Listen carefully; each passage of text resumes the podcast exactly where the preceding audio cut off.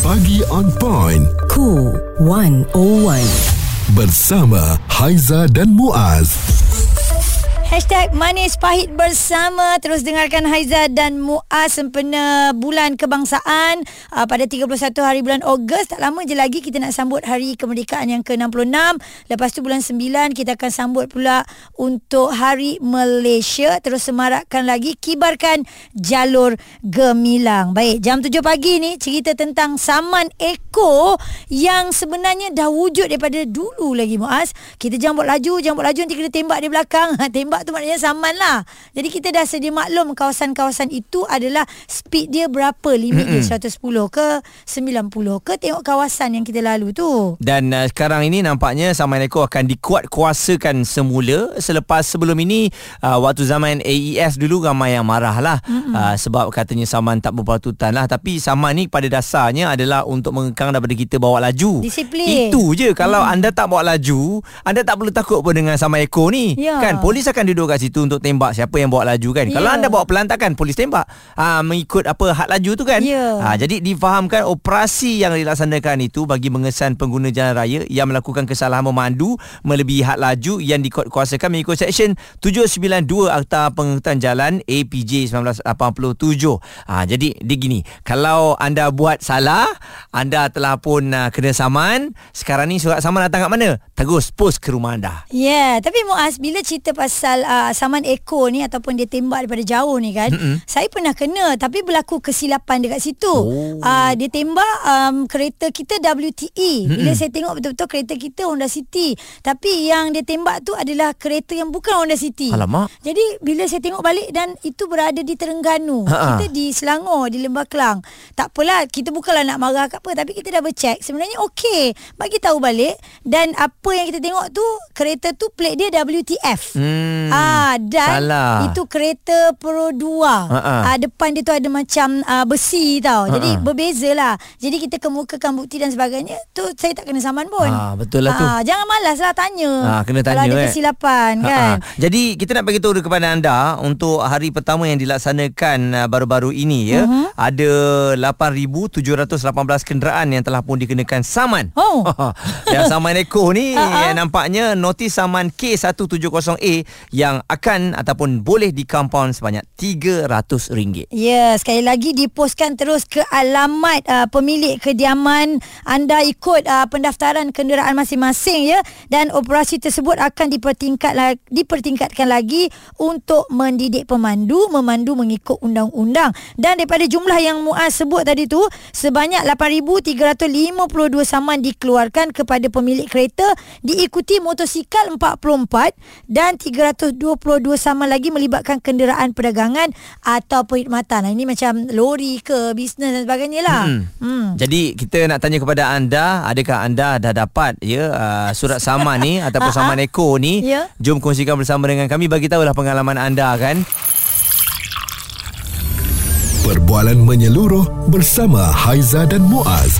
Pagi on point. Cool 101. Semasa dan social. Haiza Muaz yang memandu hati-hati ikut speed limit yang telah ditetapkan kerana kita tengah bincang sekarang ni tentang saman Eko. Jangan ambil mudah. Betul sebab Saman Eko kali ini akan dihantar terus ke rumah nak tak nak anda kena bayar RM300 Mm-hmm. Cuma kita sebagai individu biasa ni bila dah kena saman yalah kita pun tak sengaja bawa laju kan uh, mesti ada pelbagai benda yang kita fikir mm-hmm. kalau tak bayar boleh ke kalau minta kurang boleh ke apa berlaku kalau saya dapat surat tu lain uh, daripada nombor kenderaan saya seperti mm-hmm. yang Haizah kongsikan uh, jadi Ya. benda-benda macam tu yang akan membuatkan kita terfikir sama Eko ni adakah akan bila dikuat-kuasakan ni memang betul-betul 300 tu kena bayar dalam masa seminggu contohnya Ya, kita ada peguam di sini Cik Muhammad Nabil Fikri.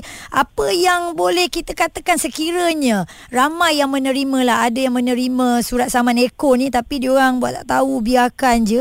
Apa tindakan yang boleh dilakukan daripada pihak PDRM eh? untuk pihak-pihak ataupun pesalah-pesalah trafik yang yang mengabaikan uh, notis saman ini uh-huh. sekiranya mereka ni gagal hadir dalam tempoh masa yang ditetapkan iaitu 10 hari daripada, daripada tarikh tempoh notis tersebut kemungkinan uh, satu wara tangkap boleh dikeluarkan ke atas kepala trafik ini, pesalah-pesalah trafik ini Oh. untuk hadir ke mahkamah dan boleh dibicarakan di mahkamah. Ha, jadi uh, kalau dilihat sampai ekor 300 ni adakah boleh ada pengurangannya kalau kita mas uh, bayar dalam masa tertentu? Kalau pesalah-pesalah trafik ini tampil uh, dan memberikan penjelasan uh, mengenai kesalahan-kesalahan yang telah dilakukan, uh, mereka boleh memohon untuk uh, uh, Rayuannya? diskaun. Hmm. Ya betul. Mm-mm. Diskaun ataupun untuk uh, daripada tempoh uh, daripada, daripada jumlah sebenar RM300 tersebut.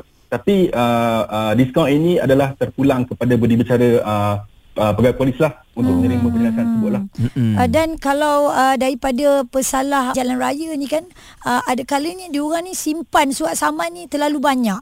Jadi kalau dah terlalu banyak tu rayuan demi rayuan yang dilakukan uh, mungkin juga tak diterima kan. Jadi adakah mereka ini boleh terus dipenjarakan ataupun bagaimana? Oh tidak, uh, kemungkinan besar yang boleh lakukan pun uh, mereka mungkin boleh disenarai hitamkan lah hmm. daripada memperbarui cukai jalan ataupun sebagainya.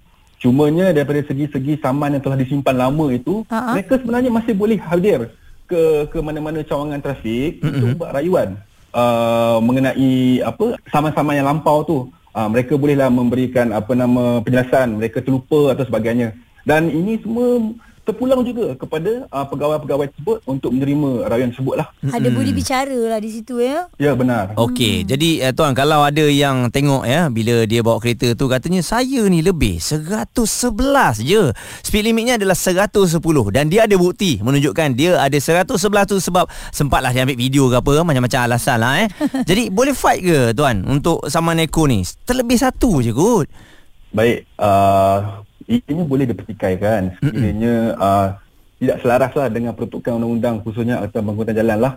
Uh, so di bawah Seksyen 40.1 pun memang sebut kalau lebih daripada had laju memang itu merupakan satu kesalahan. Mm-mm. Walau bagaimanapun uh, kalau mereka mempunyai bukti kukuh bahawasanya mereka memang memandu tu di bawah had limit yang dibenarkan tu uh, mereka boleh bawa lah bukti tu dan dan tunjuk kepada pihak pihak polis semasa masa hadir untuk uh, penjelasan saman tersebut lah. Mm-hmm. Uh, so tapi walau bagaimanapun uh, itu antara antara mereka dan dan uh, budi bicara pihak polis juga. Tuan Nabil Fikri selaku seorang peguam banyak kali memberitahu bahawa budi bicara bersama dengan pihak polis boleh dilakukan. Ha, Ya. Jadi ini yang kita nak bagi tahu kepada anda. Uh, satu jangan takut dengan saman ekor, tapi anda perlu risau juga ya um, sebab uh, saman ini adalah untuk memberikan kita uh, Kesedaran. pengajaran, kesedaran eh bahawa jangan bawa laju bahaya untuk uh, nyawa kita. Mm-mm.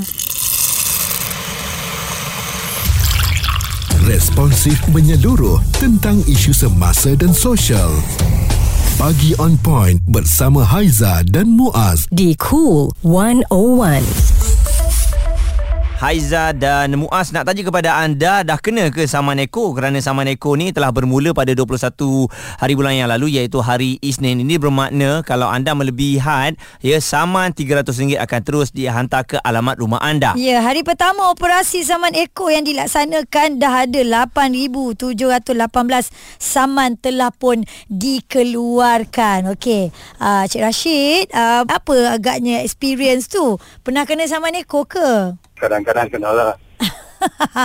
Just nak share sikit lah kan. Kalau kita basekan sama neko pada kamera yang ada tak macam tu kan. Ha. Uh, biasanya kalau teknologi kita lah, kita boleh detect kadang-kadang. Uh, dia maklumkan ada, ada speed trap. So, kadang-kadang kalau kita ter, ter, apa, terlepas tu, kita kenal lah. Mhm. Iyalah. Uh, tapi bagi saya lah, kadang-kadang kita tengok benda ni tak uh, tak berapa nak rational lah sekarang. Hmm, kenapa Sebab je Rashid? Ha. kita biasanya kalau ada kamera kita akan slow. Ha, lepas tu kita tengok kereta-kereta yang yang mahal-mahal BM Merc ni lepas tu dia orang pecut sampai 200 kadang. Serupa juga eh. Ha, saya rasa ya so, sepatutnya kadang-kadang kita kena kena kena tingkatkan teknologi lah.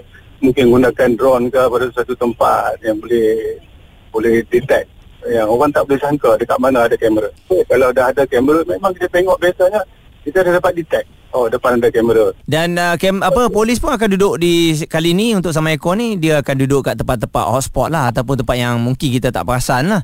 Ha? Tak perasan tapi kalau dalam dalam uh, setengah IT punya punya apa gadget dia boleh maklumkan ada Oh.